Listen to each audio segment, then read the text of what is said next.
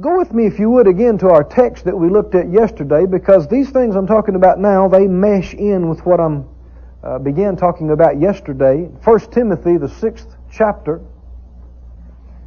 Anybody love the Bible in here besides me? Oh, praise God. The Bible is wonderful. It contains the words of God which those words contain the thoughts of God. How precious are God's thoughts? So precious. They're life itself. In 1 Timothy, the sixth chapter, we read this yesterday. Let's look at it again. This is our text for our study this week so far. In the sixth chapter and the twelfth verse, 1 Timothy 6, 12. He said, fight the good fight of faith. Why don't everybody say that out loud with me at least two or three times? Fight the good fight of faith. Think about it when you say it. Fight the good fight of faith. One more time. Fight the good fight of faith. Fight the good fight of faith, he said. He went on to say, lay hold on eternal life, whereunto thou art also called and hast professed, or that word also could be translated confessed, a good profession or confession before many witnesses. We, we emphasize these three uh, concepts here in this verse. Fight, that first word, and then later on in the phrase, uh, in the verse he said, lay hold, and then thirdly, he, he talked about professing or confessing. Fight, lay hold, confess. Now these are not just suggestions, are they? When he says fight the good fight of faith, the understood subject there is you. And so he's addressing someone. So what's he say? He's saying, you fight the good fight of faith. You lay hold. Is that right? Now, uh, this isn't just Paul talking to Timothy only, is it? This is the Holy Ghost through Paul talking to Timothy. And not just talking to Timothy. This is the Holy Ghost talking to you, talking to me. His words are just as real and vibrant and alive and applicable today as they were then. This is not a suggestion. Did you know, you know, some of the modern translations, some, some of them are good, and some of them are not so good. Some parts of them are okay, some parts of them are not so okay. Thank God we got the Holy Ghost. Thank God we've got some good tools today. We can look up words if we need to. And and uh, some modern translations, though, they'll on, on a verse like this, they'll, some of yours might say it. I don't know, uh, but but sometimes they'll say uh, like uh, Timothy is being addressed by Paul, and he'll say, Timothy, uh, try to uh, lay hold on eternal life. try do the best you can in the faith endeavor. a lot of times they'll use that kind of terminology. Try uh, you know, endeavor.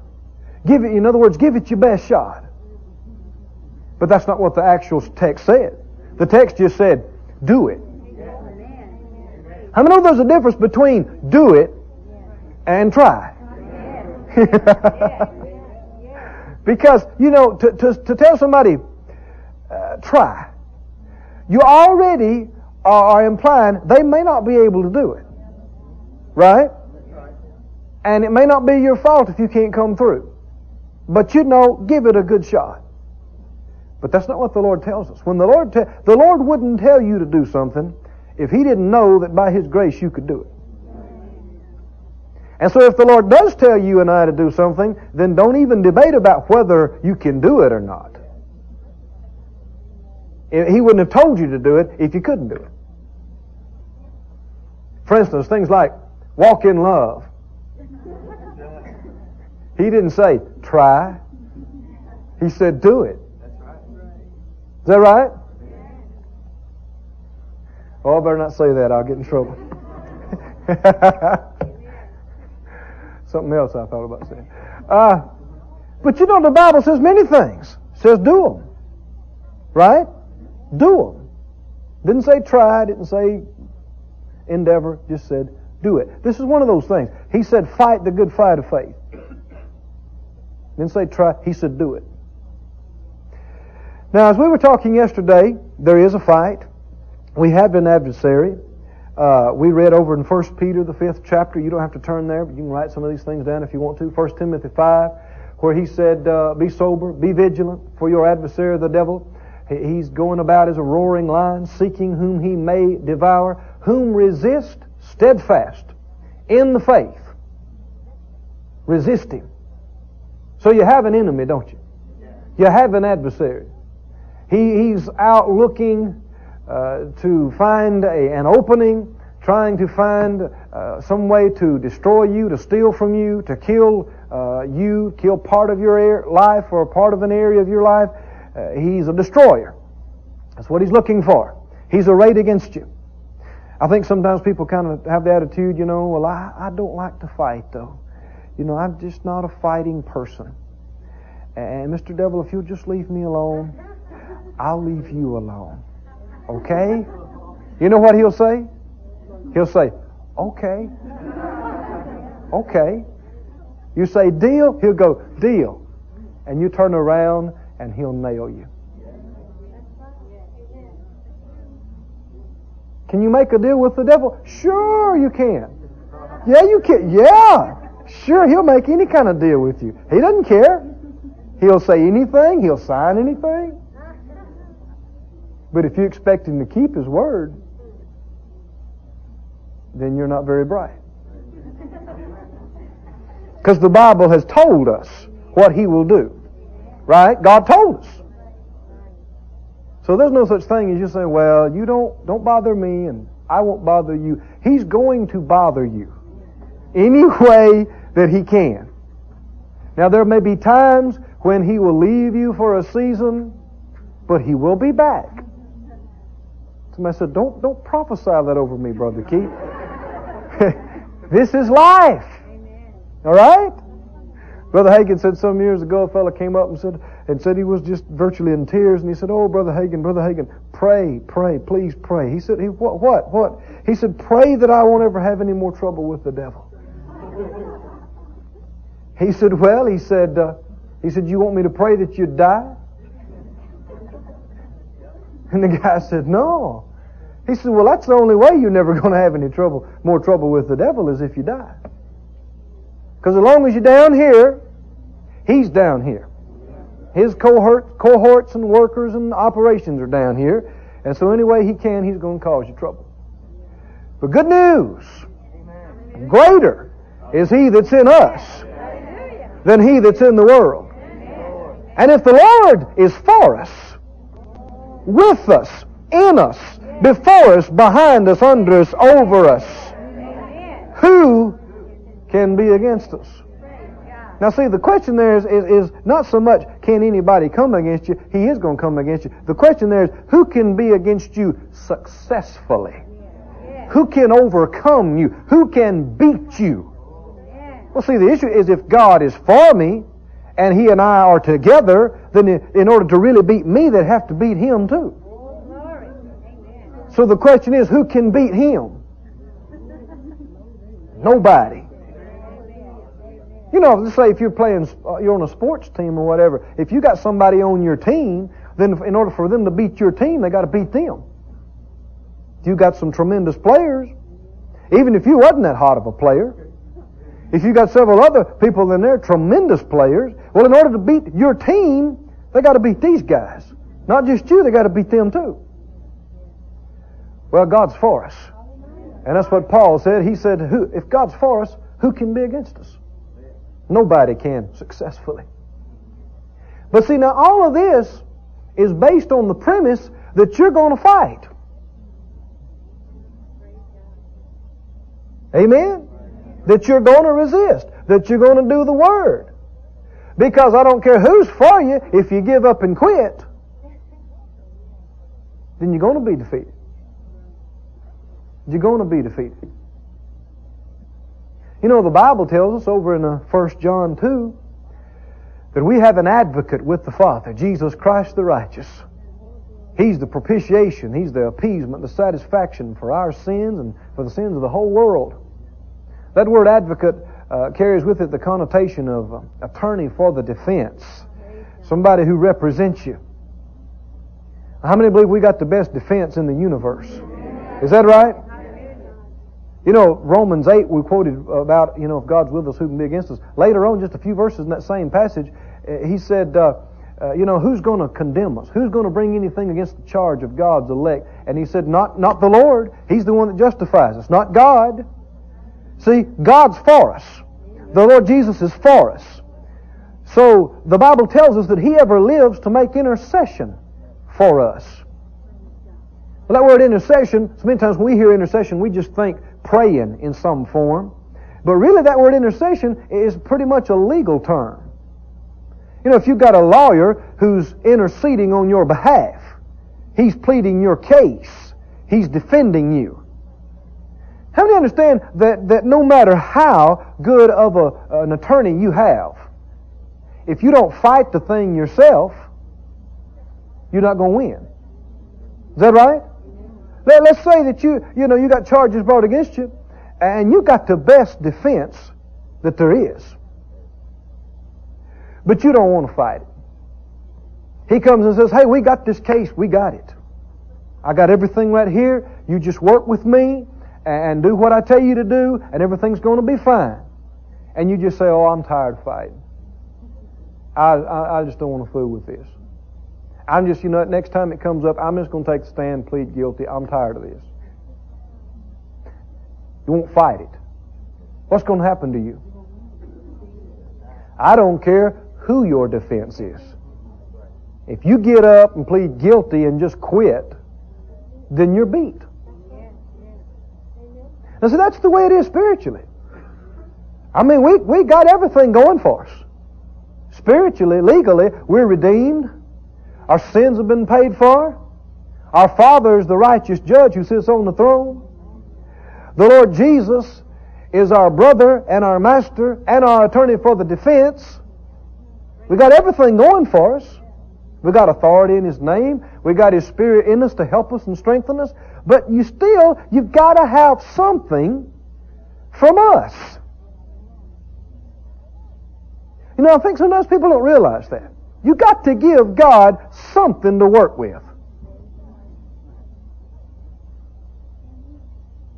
Are you with me? You know, I've worked with people that you might call basket cases. No hope. Hopeless situations. And there is no such thing as a hopeless situation if somebody will work with you just a little bit. If they'll just work with you a little bit. But I don't care. I have uh, I have talked to people. I have worked with people uh, in situations where that they're down and out and just come out off the street. And I've I've talked to people that are doing that on a regular basis and have for years. And I don't care what kind of program you have. I don't care what kind of grace is upon somebody's life to help people. What kind of gifts of the Spirit. What kind of revelation. You can take somebody from the lowest dregs of humanity, and God can help them and put them on their feet and bless them and make something out of them, if if, big if, they will work with you. They've got to do something. But you take somebody that won't do anything, God Himself can't help them. Now that's a strong statement. But see, God has set things up in such a way until He, uh, to the point He requires something of you. Now sometimes people are at a point in their life where they don't have much to give. But you can give what you got. And I don't care how small it may be, God can take that and use it, and do something with it. You understand? I mean, just take financially. God wants to bless you, but you got to give Him something to bless. You know what I'm saying? I've seen people so low they had, they had to pull a button off their shirt and put it in the offering plate. Well, that's something. I said, that's something. you might say that's pretty low. Well, yeah, but you, there's always something you can do if you will. But now, if you're not willing to do the smallest thing that you could do, then you're not going to be helped. You know, sometimes people pray just in an agony. Oh, God, help me. Oh, God, help. Oh, Lord, help me. But you know, that's not really what they mean. What they mean is, oh, God, do it for me. Do it for me. Do you understand there's a big difference between help me and do it for me? Maybe I see if I got another sermon up here to preach today. Some of you don't look like you like this one too good. No, this is it.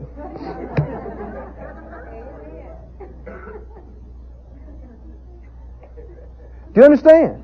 I don't care what you're talking about. Don't care what you're talking about. You are going to have to do something. You're going to have to give God something to work with. I don't care if you're talking about breaking a bad habit, coming out financially, coming out physically. I don't ministerially, don't care what it is. If I if I said today, you know, I need I need about six or eight guys to help me move this piano. Would you help me move this piano? And you raised your hand. I said, okay, uh, come on. And, and, and everybody came up, and then I went over here and I sat down.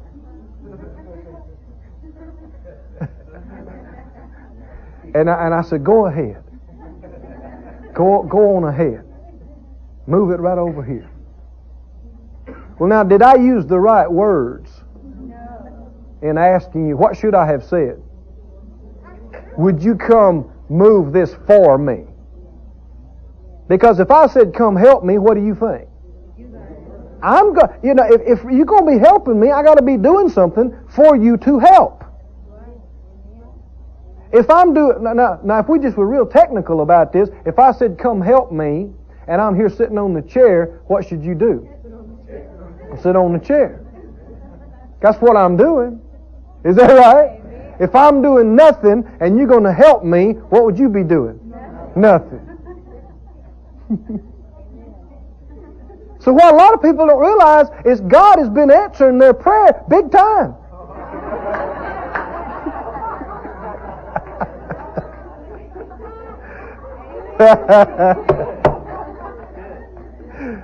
They've been hollering, help me, and he's been helping them. But they're doing nothing, so if you help somebody not do nothing, you just got more of nothing.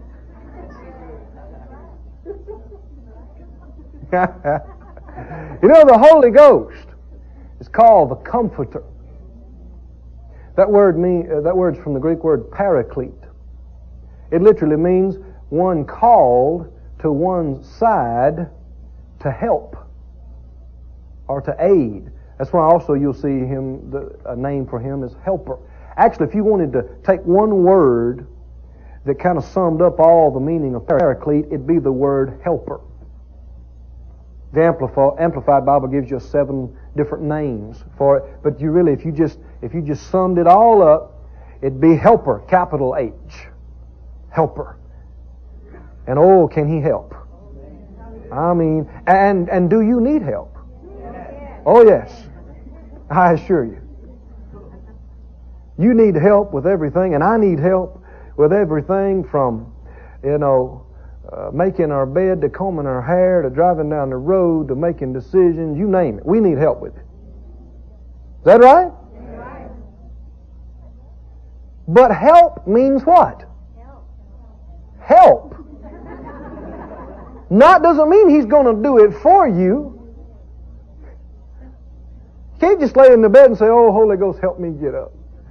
Help me get it. Well, you gotta move. Is that right?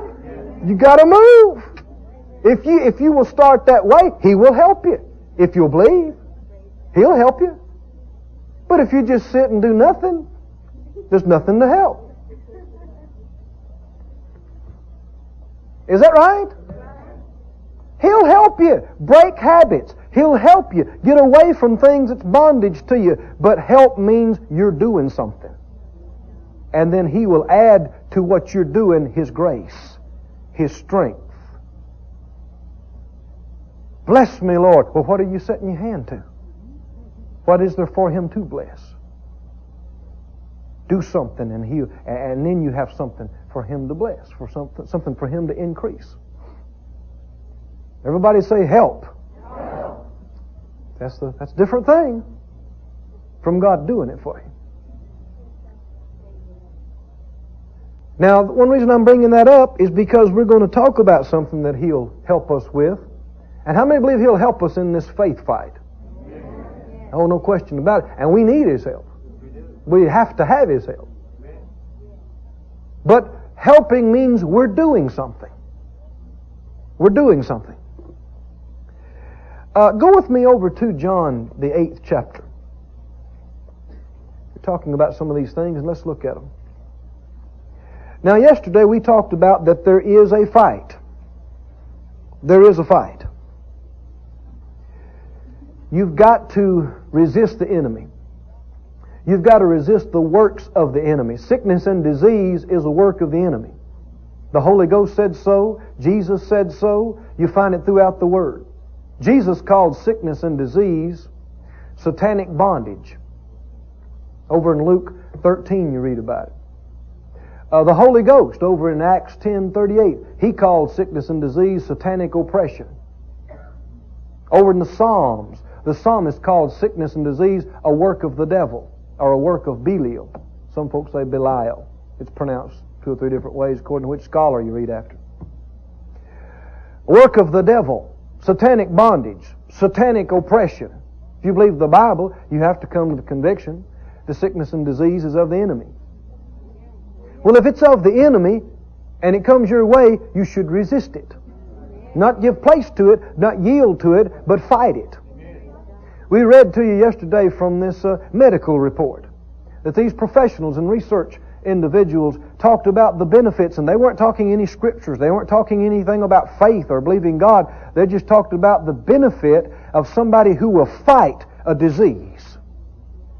And they gave some, some uh, examples of people uh, that had very similar problems. And the ones that fought it are still alive. And the ones who didn't are dead. Very similar situations. They should have come out the same. But it makes all the difference in whether you're a fighter or not. I've seen many people over the last 10 years or so. People that are sitting in the same chair that some of you are sitting in. People that the doctors told you only have a few weeks or a few months to live. But they're alive today. I can tell you, I could tell you about case after case after case, but I tell you, every one of those cases I know of and can think of, I tell you this about them, they're fighters. They're fighters. They wouldn't quit. They could have given up. They could have quit many times. Many times they got weak. They had to go through things they didn't want to go through. They could have given up, but they didn't. And they wouldn't. And they're alive today. It can get rough. I said it can get rough. It can be hard. But God is with you. And if you won't quit, He'll give you victory over it. I like what the psalmist said. Psalm 118, verse 17. He said, I'll not die, but live and declare the works of the Lord. Psalm 118, verse 17. I will not die, but live. That's a fighting spirit, isn't it? I'm not going to die, but I'm going to live. And I'm going to declare the works of God. There's a reason why you're here, we were saying yesterday. You have a purpose for your existence. You need to be real honest with yourself. Have I really finished my course? Have I really done everything that I need to do? A lot of people hadn't even got started good yet. A lot of people haven't even found out what they're supposed to be doing. Some people need to make up for lost time. Much less think about checking out early. We all want to go to heaven. Amen. Amen. And if the Lord tarries his coming, we're all going to die and get to go, and that's great. But we're here for a reason. Let's get the job done now. Amen. I know I, I grew up in the South, in the country, rural area. You probably couldn't tell that, but thought I'd let you know. And uh, we always had gardens. Now, when I say garden, I don't mean a little six by nine thing in the backyard. I'm talking about acres. Acres. And we didn't do it with machinery. No. This machinery right here. oh boy. And as little boys, my brother, who's three years younger than myself, and I, we could always think of things more exciting to do. than go to the garden and hoe or pull corn or pick beans. Are you kidding? I remember one summer, oh, I'll never forget it. We wanted some extra money. So my mom said, I know how you boys can get extra money. How? Well, certain place in town, which is a little small town about 15 miles away, they're buying cucumbers to make pickles out of. And you boys can have a plot of ground over here, plant you an acre or two of cucumbers. How many know that two acres is a lot of cucumbers? if you're going to pick with your hand. And I had no idea you got to pick those things two or three times a week. Oh boy. And they want them when they're little, you know, to make make the dill pickles out of and all that stuff. Oh boy. it's a hundred degrees in the shade. Humidity is ninety-five. and so we'd be out there sometimes and we'd get to talking about something and looking around and wondering, and mom would say, All right, boys, be plenty of time to talk when the work's done. Get back with it. We'd get to playing around on something. She said, All right, boys, get back to work. When you get through with this, then you can play. Well, how many understand there'll be plenty of time to fellowship in heaven, plenty of time to enjoy those things, plenty of time to enjoy our rest from our labors. But right now, we're in the field. And if you didn't know you're in the field, I'm telling you, you're in the field. I said you're in the field. You're supposed to be working. You're supposed to be, you know, either sowing some seed or pulling out some weeds or taking care of some plants or harvesting. Is that right? You're supposed to be doing something. How many know there's a lot of different jobs connected with, with the, the farming? Oh, sure. See, there's some people never even get out into the field, actually, but they stay at home and cook the meal. Some people work on the tractor. But it's all goes to, see, we call these ministry of helps, you see, peripheral things. But unless they're doing that, the other folk can't do their job. But all of us have a job that is directly or indirectly affecting the harvest of souls. And that's what the Bible said the Lord's waiting on. He's waiting on the precious fruit of the earth. When all that comes in, He's coming back. Sooner we get it done, I guess the sooner He'll come. Said that's what He's waiting on. So don't just get tired of life and say, and something come along and attack you, some physical problem, and say, well, you know, I guess we'll just let nature take its course. See, a lot of what's just called nature is the enemy. It is not to just be yielded to, it's to be resisted. It's to be fought with every fiber of your being. You know God made you that way? Do you know He made your body that way? When something attacks your body, your body won't just take it laying down. I mean, the, uh, your body has immune systems and backups. And if some foreign something gets in your bloodstream, man, all these uh, uh, blood cells will attack it. Do you know that? I'm, I mean, it's amazing. Your body's designed to fight off. See, God made it that way. It's not supposed to be sick. It's supposed to be healthy. When it's, when it's not healthy, something's wrong. It's abnormal, you see. And you know, that's what doctors and, and, and, you know, the development of medicine and their procedures what have you, they're fighting sickness and disease using natural things to fight it. But you know, they can fight it and help fight it with you. Your body naturally can be fighting it, but all that can be to no avail if you don't have a heart to fight and a will and a mind to fight. I'm telling you, friend, you can live and not die. You can be healed and whole and strong. But it doesn't just fall on you. If it did, everybody'd have it. If you want something different from what other people are getting in the world, you're going to have to do something differently. You're going to have to have a different perspective and a different heart. Can you see what Paul was saying among other things when he said, fight? Don't lay down and let the enemy run over you. Don't lay down and let cancer take you out. Don't lay down and let financial problems put you under. Fight it. Long as you're breathing and God's on the throne, don't give up. Amen. Yeah, but I've seemed like I've gotten knocked down for 95 times. Well, that 96th time could be the one. Get up. Hit it again. One thing for sure, if you just stay at it, the Lord's already given you His Word. He told you He would always cause you to triumph. But see, that's based upon the, the assumption that you're going to stay with it. You're going to stay with it. You know, you find all kind of admonitions in the New Testament where He said, cast not away your confidence. Right? We're made partakers of Christ if we hold the beginning of our confidence steadfast or all the way to the end. He said, don't get weary in well doing. In due season you will reap if you won't faint. I said, the Lord didn't just say things uh, to us for no reason. He knew we'd be tempted to get weary, to get tired, to get discouraged, to give up.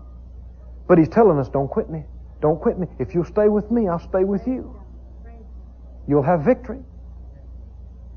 You'll have victory. Again and again, when people were defeated, it wasn't just that the devil was so big and so terrible that he just overcame them and there's nothing they could do about it. They quit. They gave up. They quit. They really weren't defeated until they quit. They might not have realized it. The devil will tell you you're already defeated. It's too late. But you're not defeated till you quit. Do you understand? Have you found John yet? Gave you plenty of time. John 8.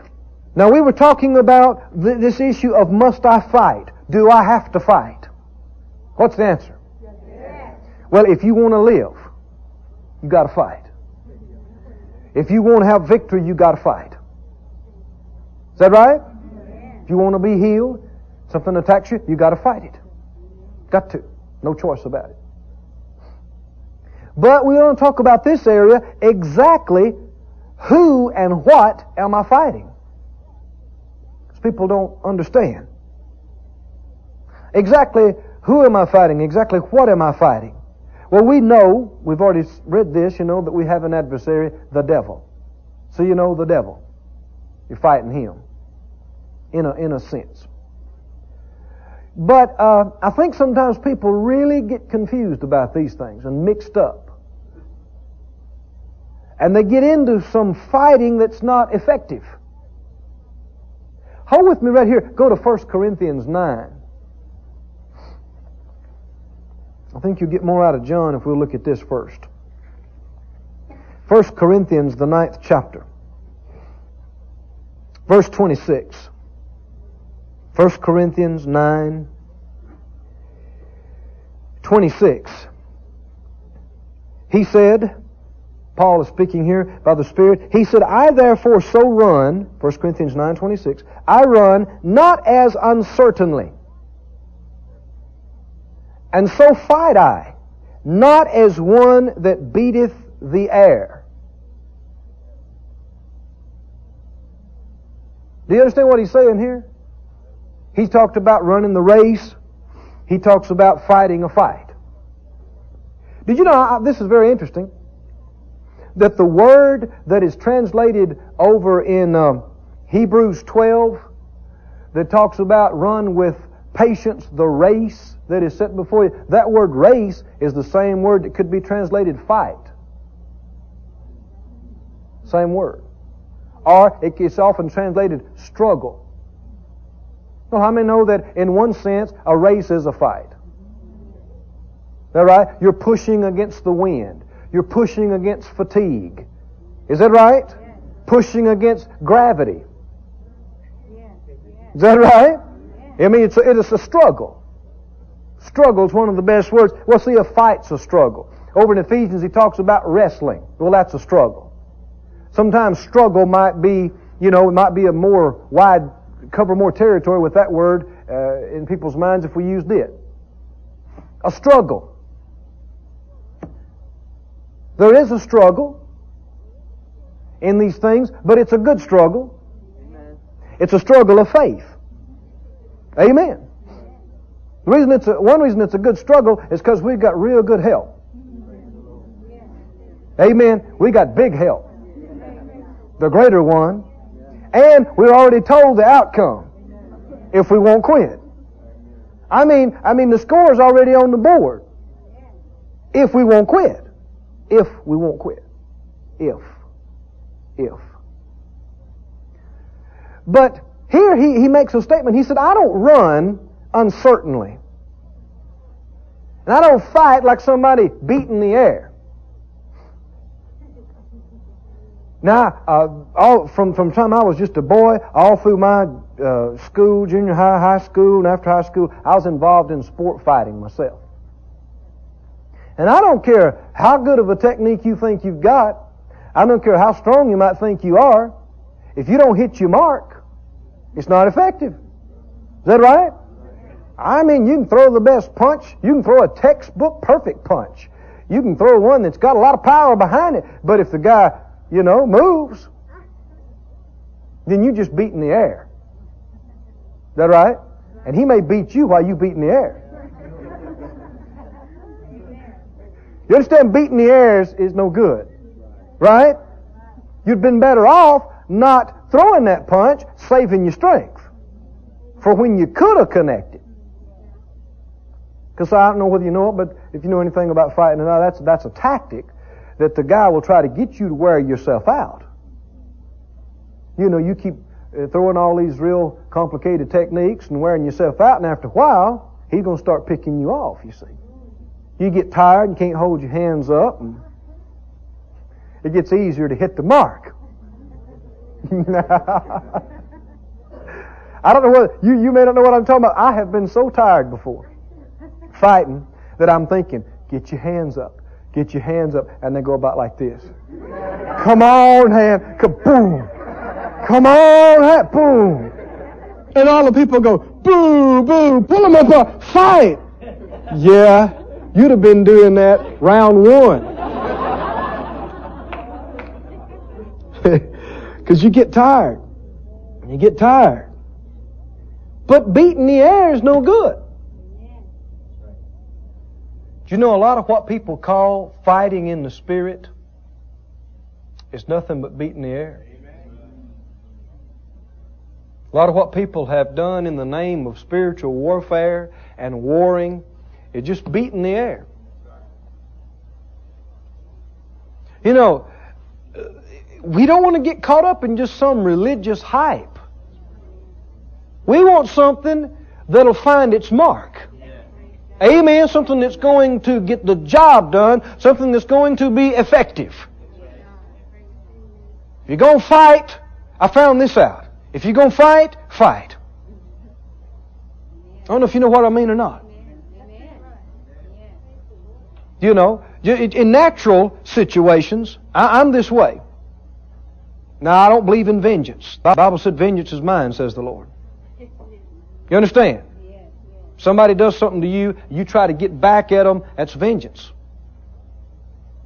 But if you can defend your family or your home some way and keep something from happening to them without just trying to hurt somebody unnecessarily, then, you know, you have somewhat, um, especially the man of the house, has somewhat of responsibility in that area.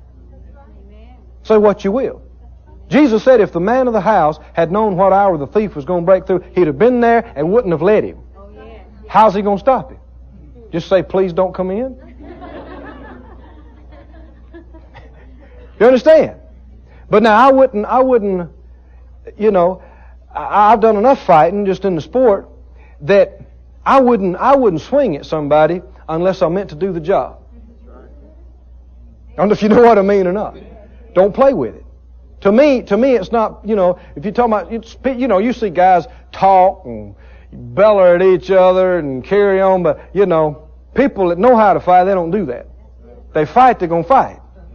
Somebody's gonna get hurt. Well, how many know the devil's serious about hurting you? Do you understand that? He's serious. And you need to be serious about that what I'm doing is not just going through the motions of some, what somebody's theory is about uh, fighting, but this is effective. It's going to come against what's hurting me. The Bible said, resist the devil. Right? Fight the good fight of faith. And people get stirred up about these concepts, and, man, people have done everything uh, from screaming tongues for hours to putting on combat fatigues and boots and sweating for hours. You understand? But is that actually being effective? Or is it just beating the air? Some things that people do in the name of fighting spiritually, just beating the air. Now see, that's sad. Because while you're beating the air, he's beating your head. And I, it's obvious from some, I know some sad cases of people that considered themselves tremendous spiritual warriors, and boy, the devil just beat them to a pulp. I mean, they fell right and left and messed up and hit the bottom. You understand? While they were thinking they're making so much headway, uh, they're getting whipped. We don't want that to happen to us. The Bible said we're not ignorant of His devices. Well, uh, that's only true if you're knowledgeable of what He said. Depend and, and listen to what the Spirit of God gives you. Go with me, if you would, over, you're there in 1 Corinthians, go to 2 Corinthians, the 10th chapter. He talks specifically about warfare and fighting in this passage. 2 Corinthians chapter 10. Now you understand why, why I wanted you to go to 1 Corinthians 9? We're not going to beat the air. Right? Let's connect. If we're going to do it, let's, you know, if we're going to pray, let's pray effectively. If we're going to confess, don't just throw a bunch of confessions out there and hope one of them hits. You know, the Lord told me several years ago, He said, Son, if you'll learn, I don't mean hurt a voice now, just inside knew. He said, Son, if you'll learn to be more selective, you'll become more effective. That's in the way you pray, that's in your confessions, that's in what you say and do. Eliminate that which is not effective and focus and concentrate on what is. I don't care how wonderful and flowery something sounds and how nice it looks if you put it on a plaque hanging on the wall. If it doesn't work, I don't want it. Don't care. Yeah, but my mama always believed this. Well, did it work for her? See, a lot of times people don't even look at that. Well, I've just always believed this way. Well, maybe you've always believed wrong. It's possible. Is it effective? Does it work? I'm guarantee you, God's Word works. If it's really doing what He said, it is effective. If it's not effective, you're not doing what He said. You're missing it somewhere. Second Corinthians 10, 3. He said, For though we walk in the flesh, we do not war after the flesh. Warring after the flesh would be the same as beating the air, wouldn't it? Is that right? you know, I've actually seen people do that. Flailing their arms, screaming and yelling and sweating. What are you doing? I'm beating demons. Looks like you're beating the air. Things that are spiritual must be dealt with how? Spiritually. Is that right? That which is born of the flesh is flesh. That which is born of the Spirit is spirit. If you're going to worship God, He's a spirit. How you got to worship? In spirit and truth. If you're going to deal with the enemy, He's a spirit. How you got to deal with him? In spirit. Is that right? Though we walk in the flesh, we don't war after the flesh, for the weapons of our warfare are not carnal, they're not natural, but they're mighty. We do have weapons. This is not just imaginary. We do have weapons, and they're real and they're powerful. Amen. Glory to God. The devil's scared of them. And he ought to be. But they're not natural. You can't put, in put it in a holster. You can't put it in the trunk of your car. You can't mount it on your hood. Can't put it in your pocket. Can't even see them or touch them. But they're real. I said, but they're real. They're mighty through God to the pulling down of strongholds. A lot of people stop right there and it's where they make a mistake. They immediately in their minds jump to thinking about strongholds in heavenly places. That's not what this said. I said, that's not what this said. What did this passage say? To the pulling down of strongholds. What's the next phrase? Casting down imaginations. You know, there's, there's a major place where strongholds are is between people's ears. Did you know that? That's the major problem location of strongholds. Strongholds of thinking. Wrong thinking. And man, if you can break through that, and people can see the light, the truth will make them free. Is that right? Now we're getting to the real struggle, the real spiritual conflict. It's not a matter of trying to see something or feel something or flailing our arms or sweating. There is an enemy. He is arrayed against us. There is a conflict. But how does the enemy attack us? And how do we retaliate? How do we respond? How do we resist? How is it done? Just by screaming and yelling? How's it done? Well, notice, let's keep reading. Casting down imaginations. Everybody say imaginations and every high thing that exalts itself against the knowledge of God, bringing into captivity every thought, thought to the obedience of Christ. Notice those two words, imaginations and thought, or thoughts. Now hold that in your thinking. Go with me to Ephesians, the sixth chapter. What am I talking about today? Fighting. A good fight of faith. Is that right? Do you believe there is a fight? All right.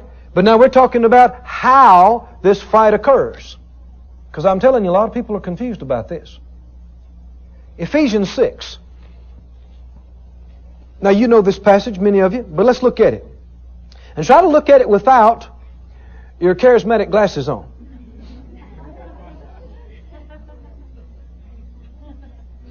Just try to look at it with no glasses on.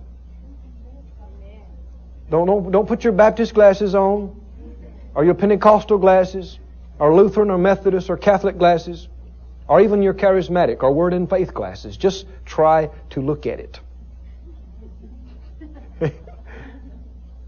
like you've never seen it before, and hear it like you've never heard it. And you know, because there are always things in verses that you hadn't seen yet, that you hadn't heard yet. Ephesians 6 verse 10. Finally, my brethren, be strong in the Lord and in the power of His might, so you can lay on the couch and do nothing. Now, why, why do you need strength and power and might? Well, among other things, you got to fight. We've already been told that. Put on the whole armor of God so you can go to a picnic. Now, you don't need armor unless you're going to fight. That you might be able to stand against. Stand, now notice this phrase, stand against. Now see that phrase implies something's coming. And you're standing against it. Like there's a, there's a barrage of attack and you resist it and stand against, instead of letting it push you back, you stand against it. Stand against what? The what? Wiles of the devil. Now wiles may not be a word you've used a whole lot, but it basically means craftiness. The devil's a schemer. He's tricky. Very, very tricky. Now, I hope you're getting this. See, the devil doesn't just pull out his whole tank regiment and face you off face to face and nose to nose and say, I'm coming. No, that's not the way he fights. How does he fight? He's tricky. He's tricky. Like I've already said, he'll say, let's make a deal. No need for us to fight. But he's, he's planning, he's scheming. Is that right? He's always trying to trick you. Always. And he always will. Just settle that in your heart and mind. The devil, everybody said out loud, the devil, the devil is trying to trick me. To trick me. Do you understand that? Now, a lot of times people think, well, I'm too smart for him to trick me.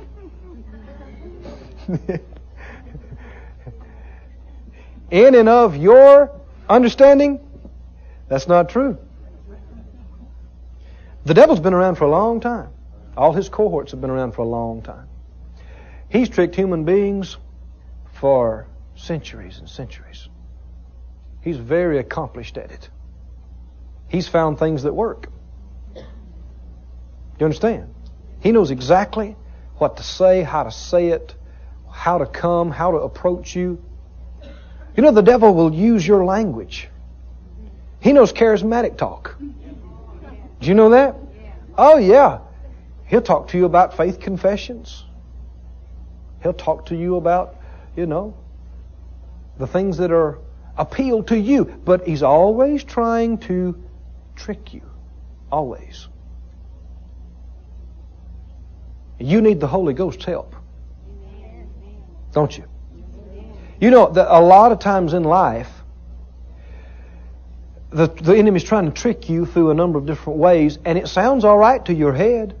It looks okay. Sounds fine, looks good, but if you'll pay attention, you have a check inside. So the Holy Ghost smarter than you are. You know that? And you can know things by, by revelation from Him. You can know things in your heart that your head doesn't know.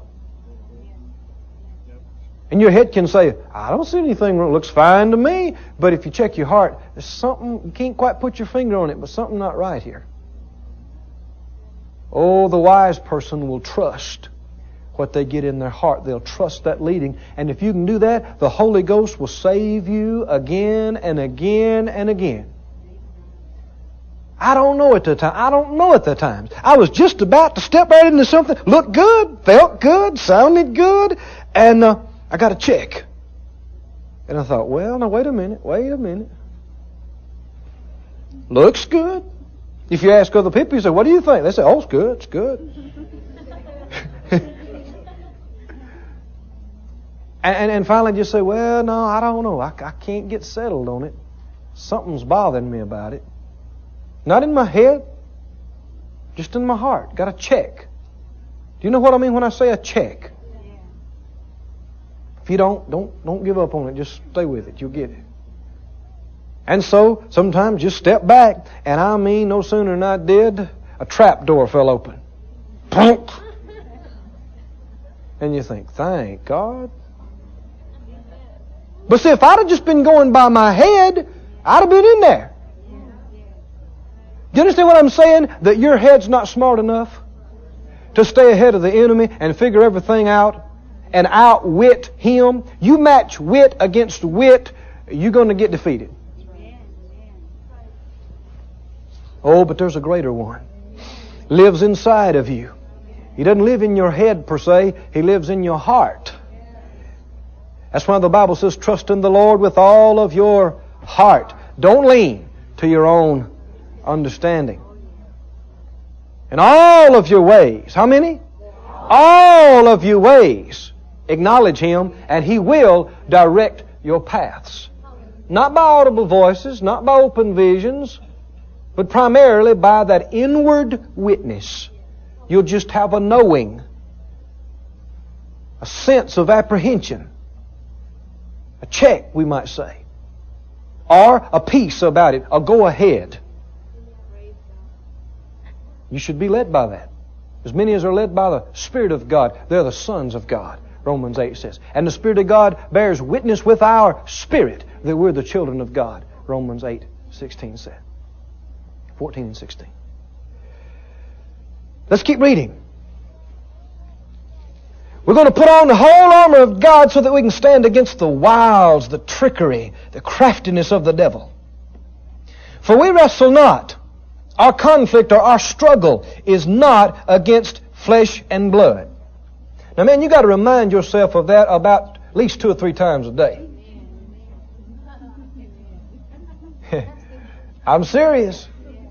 Because if, if, you, if you don't and you listen to the enemy, he'll tell you brother so and so is your problem. He'll tell you your wife is your problem. He'll tell you your husband. He'll tell you that boy is your problem. Your son, your daughter. He'll tell you your mother-in-law is your problem. He'll tell you your boss is your problem. Won't he? Oh, some of you looking at me funny. But you know, you know what I'm talking about. He will tell you that that flesh and blood is your problem. But what's your real problem? The enemy. And if you get to warring against flesh and blood, you're in the flesh. Is that right? Struggling in the flesh. If you sow to the flesh, you're going to reap of the flesh corruption. It's not what you want. We're supposed to walk in the Spirit. Deal with things in the Spirit. A lot of people don't. But he said, we're not wrestling against flesh and blood, but against principalities, powers, rulers of darkness of this world, spiritual wickedness in high places.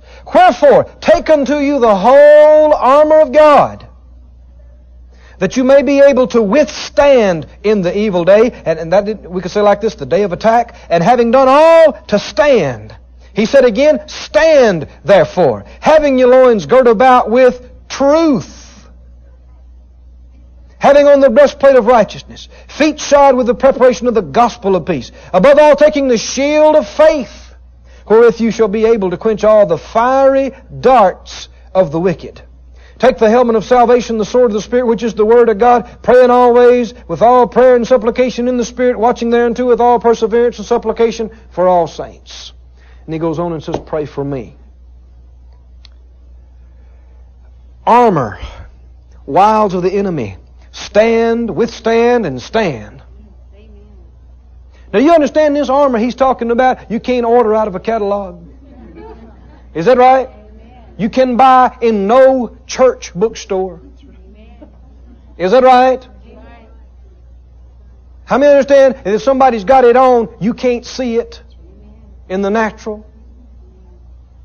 Is that right? How do you put it on? You can't put it on with your hands. Nobody else can put it on with their hands. How you put it on? By receiving it in faith. By faith you put it on. Now did you, I want you to notice this. What is the first piece of the armor he mentioned? Having your loins girt about with truth. Now that ought to tell us something right there about the nature of our conflict and warfare. Shouldn't it? What's the first thing he said do? First thing you do is get your girdle.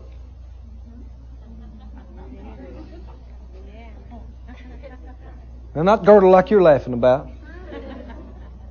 We might call it a belt. And this is something that's tough that if a blade happens to get through, this will help stop that blade. Clasp that thing up real tight. Your loins. Well, see, the Bible says out of your belly flow rivers of living water. So this is actually talking about what the Bible refers to as the heart of man. And so many times when people say heart, they think blood pump. But no, hearts many times has the connotation of like heart of the melon. That's the middle heart of the tree, the innermost part, heart of man. So protect your heart. Gird about your loins with what? Truth. Then that tells you something, doesn't it? We take these other pieces of, of armor, breastplate of righteousness, uh, put on the, the, the preparation of the gospel of peace, take the shield of faith, helmet of salvation, sword of the Spirit. And what did he say the enemy is going to be throwing at us? fiery darts. Well, this is not something you can see, though, is it?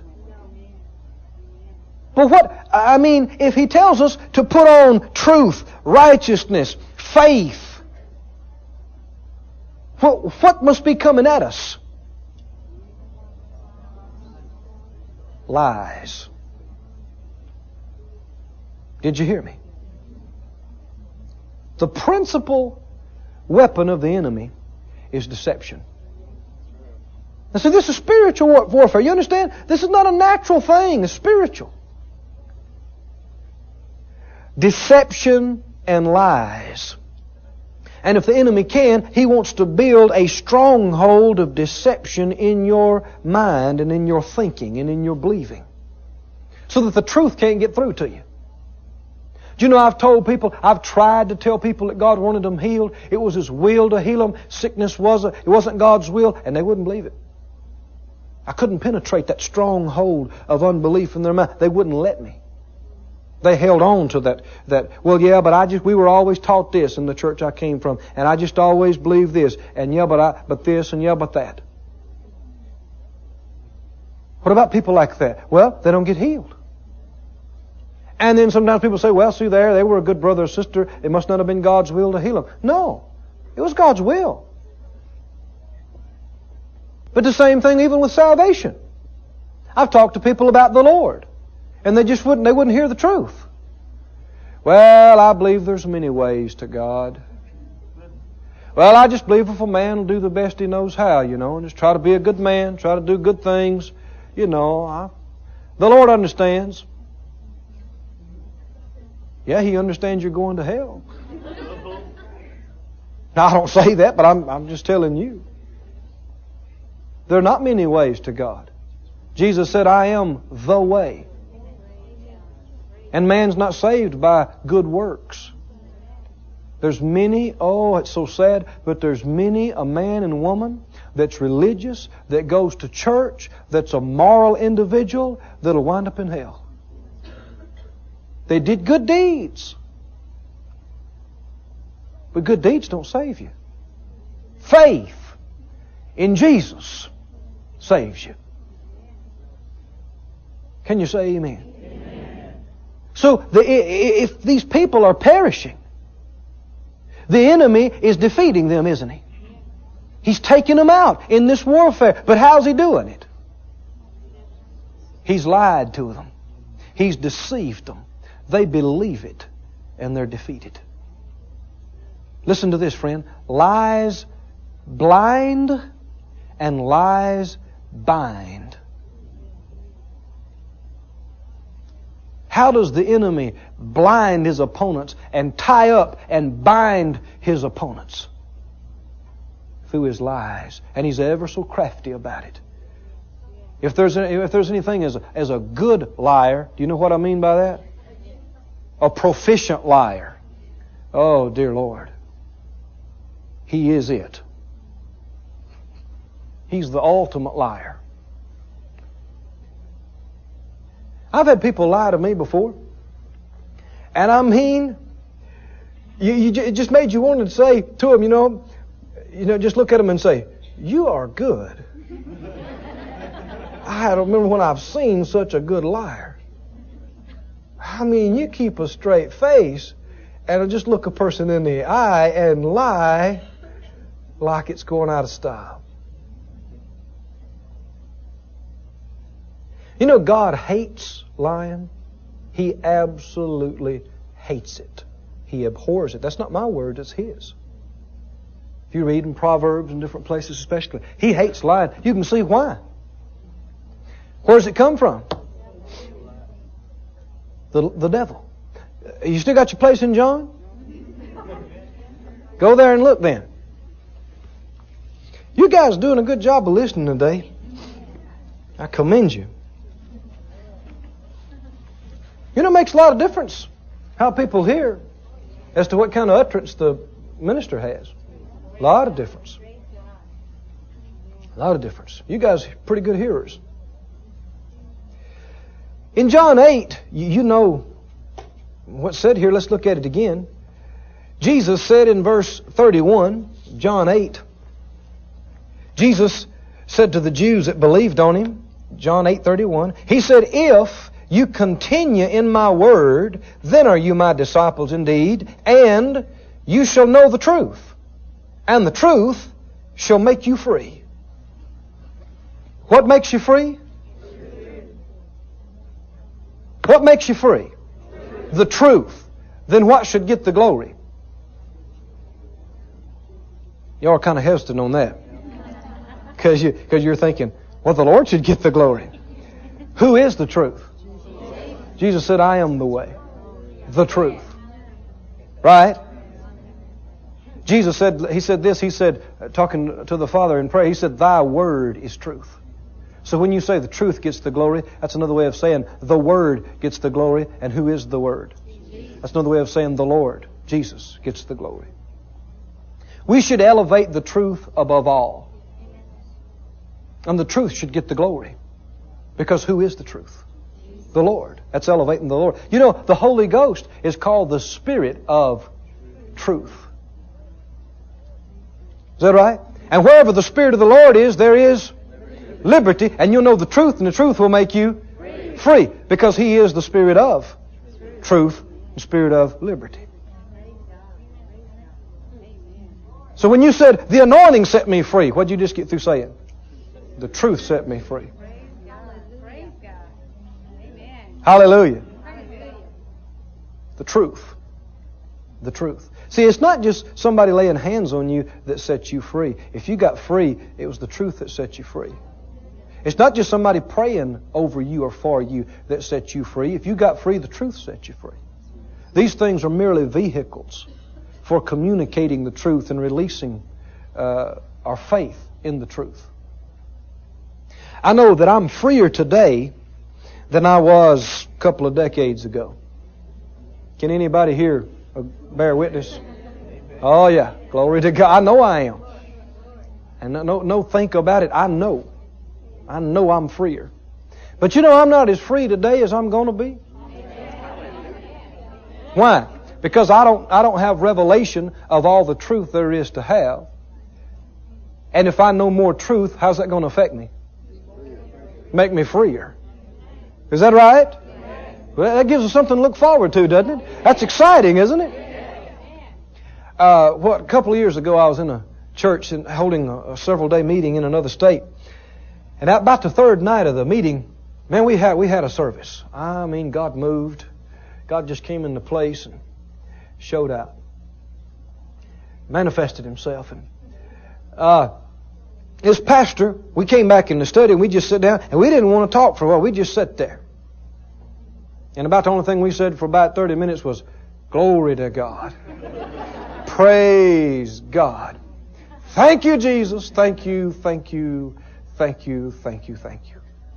And then somebody would say, Glory to God. Glory. Glory to God.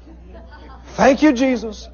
Thank you, Lord. Thank you, Lord. Thank you, thank you, thank you, thank you. And that's what we did for some time. Anybody know that that's fun? That's fun. If that sounds boring to you, you ain't been there. and uh, finally, the pastor said he after after a while, the pastor looked at me. He said, "You know, before this meeting started, I thought I was free." He said, "But I'm freer now. Glory to God." Well, what makes you free, though? The truth, the Lord, the Spirit, the Word, saying the same thing. Is that right? It's manifested many different ways, but you're really talking about the same thing. Have you ever heard something? I mean, you know, I, I have before. I've been sitting in service and heard truth. Sometimes it wasn't even so much just what the, what the minister said, but the Spirit of God got something across to me. I saw it. Man just made you want to just jump out of your chair. You thought, my Lord, I've been believing a lie for X amount of years. And if that's true, then this can't be true. And this can change in my life now. What set you free? Truth. But not just the truth, you had a revelation of it. You saw it. I said, you saw it. But do you understand? But before the Lord can get you to see it, He's got to get you to hear it or look at it, and he's got to get you to think about it. Can you see that? That again and again, when light came, the Lord was able to get your mind on a certain train of thought to get you thinking about that, and then He showed it to you. Well, I don't know whether you realize it or not, but the enemy works on the same vein. He's always trying to give you a revelation. And he's tricky. Oh, he's tricky. He'll quote verses, mix in with it. You know the devil quotes scriptures? Some of you looked at me funny. Did the devil quote scriptures to Jesus in the wilderness temptation? Sure he did. Quoted it right. Quoted it correctly. Then tried to misapply it. And the devil will take advantage of people's ignorance. He'll take advantage of what you don't know and try to slide something in on you. That's why you got to trust the greater one inside. Don't just go by your head. Check your heart about it. Go with, go with your heart. Go with what he gives you in your heart. But the devil's always trying to give you a revelation, a revelation that will minister darkness to you, a, a revelation that will blind you and bind you. Something that you see and believe and accept. Something like, you're doomed. This is meant to be. You're going to die with this. Oh, yeah. And see, the thing is, he'll always try to work God into it some or other. Yeah, this is God's will. Don't even question it. Don't challenge it. Just go with it. And if you believe that, you're immediately blinded and shackled to it. Even if the devil quotes scriptures, you got to do like Jesus. The devil, you know, uh, Jesus said, It is written, it is written, and defeated the enemy. And then the enemy said, Well, you know, it's written.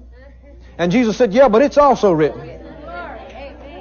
How many of you got to know how to say it's written, and you got to know how to say it's also? It's also written. I've had people come and say, Yeah, but now, Brother Keith, this is in the Bible. And I said, Yeah, but this is, and this is, and this is too.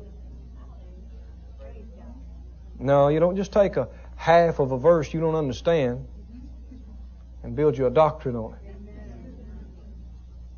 It's amazing the uh, mental gymnastics people go through to find something to support their particular opinion or theory that's not right. But what did Jesus say? Read with me down in the uh, 44th verse. John. I'll close here just real soon. Jesus said, You are of your father the devil. Talking to these religious leaders. He said, The lusts of your father you will do. He was a murderer from the beginning and abode not in the truth. Wouldn't stay in the truth. Left the truth. Because there is no truth in him. Now, you, you know, you know this. If there's no truth in him, if he tells you something, what's it going to be? I mean, if you got a carton and there's no milk in it, there's just orange juice in it. If you pour out of that carton, what you going to get? Orange juice. And if something comes out of the devil, he's got no truth in him. Will it be any truth? No. No. When he speaks a lie, he speaks of his own. One translation said this when he lies, he speaks his own language. For he is a liar and the father of it. These fiery darts Ephesians mentions. You understand all this is just symbolic. This armor, these, these arrows, these, this helmet, this shield, and everything, this is symbolic. We don't actually see it. We don't actually have these pieces of things physically that we do. Just, he's, he's using this language to help us to get, get a point across to us. And yet I think sometimes people take these types too far. You understand what I'm saying? And you, and you see somebody actually doing this. What are you doing, brother? Adjusting my breastplate of righteousness. No, brother, you're you're in trouble. You you need some help. How do you let's just stop right there. How do you put on the breastplate of righteousness? You got to get a revelation. I am the righteousness of God in Christ. You receive that and you don't ever let it go. The devil will tell you you're unworthy. You're no good. You don't deserve to receive anything, and you got to say, uh-uh. You just got to let that lie bounce off of your chest. Why? Because you say, I'm righteous. No, no. Yeah, but you sinned. You missed it. You messed up. Yeah, but I've, I've confessed my sin. It's under the blood, and I'm the righteousness of God in Christ. You don't have a right for God to hear your prayer and do anything for you. Oh yeah, I've been made righteous. Not by my works, but by the work of the cross. I'm made righteous. See, when you got that on, those lies and deceptions just bounce off. Just bounce off. Right? And you got your loins girt up with truth. Truth is holding you together. Is that right? Truth is holding you up. Amen. How do you put on the helmet of salvation? Well, do you believe you're saved or not? You know, I've seen I've seen people whose head is in a mess because the devil's got them doubting their salvation. They're going, "Oh God, I don't know. I thought I was saved. I their helmet's not on." Because if their helmet was on by faith, you understand, it's not a not a literal helmet, but just by faith, if they held on to that, then the lies that you're not saved just bounce off. They say, "Oh, you you're crazy. I'm saved." If the devil ever tells you you're not saved, ask him how he would know. have you ever been saved, Mr. Devil? Are you saved? Well, you have no idea what salvation is. right? It's amazing to me, you know, that some of these people, bless their hearts, I know they just don't know any better, but some of these people, that they never been filled with the Spirit, they don't speak with tongues, and never been using the gifts of the Spirit, but they write books on how we're not supposed to do it.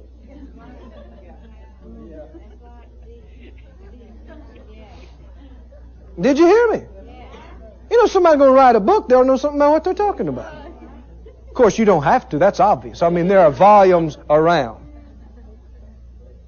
You see, so many people are so vulnerable because they don't have a conviction of their righteousness. They don't have a revelation of it. They don't know a truth. They, they know very little of the truth of God's Word.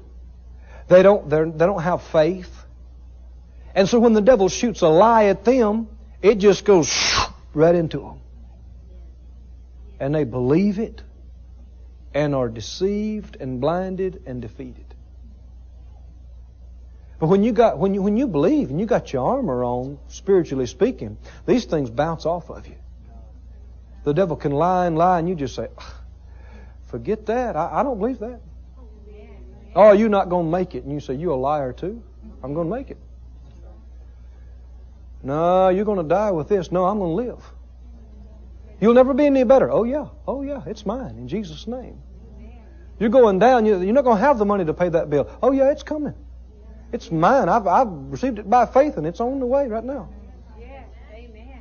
But you see, if you don't believe truth, then those thoughts will come to you, and you'll get over in the corner and cry and go, "Oh God, I don't know what I'm going to do." You've let one of those arrows get in you. And the reason it got in you is because loins weren't girded about with truth, didn't have revelation of these things. We're going to get into some things tomorrow, unless the Lord leads me in another direction, about exactly how we uh, do this fight and how we do our part in the struggle. But I think you can see already that it has largely to do with our thought life what we let ourselves listen to, what we let ourselves think, what we let ourselves entertain. That's how the enemy gets things in on you. And he always slick. Oh, he, he he's very, very tricky. He, he'll lace his thoughts in such a way that it looks okay. It looks right, but it's a lie. How can you be sure? How can you check things out? You've got to bring every thought captive to the obedience of Christ.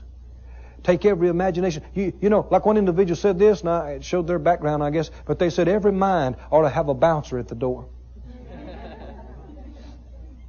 what does that mean? When the thought comes in, knocks on the door, you look out the peephole and you go, Where do you come from?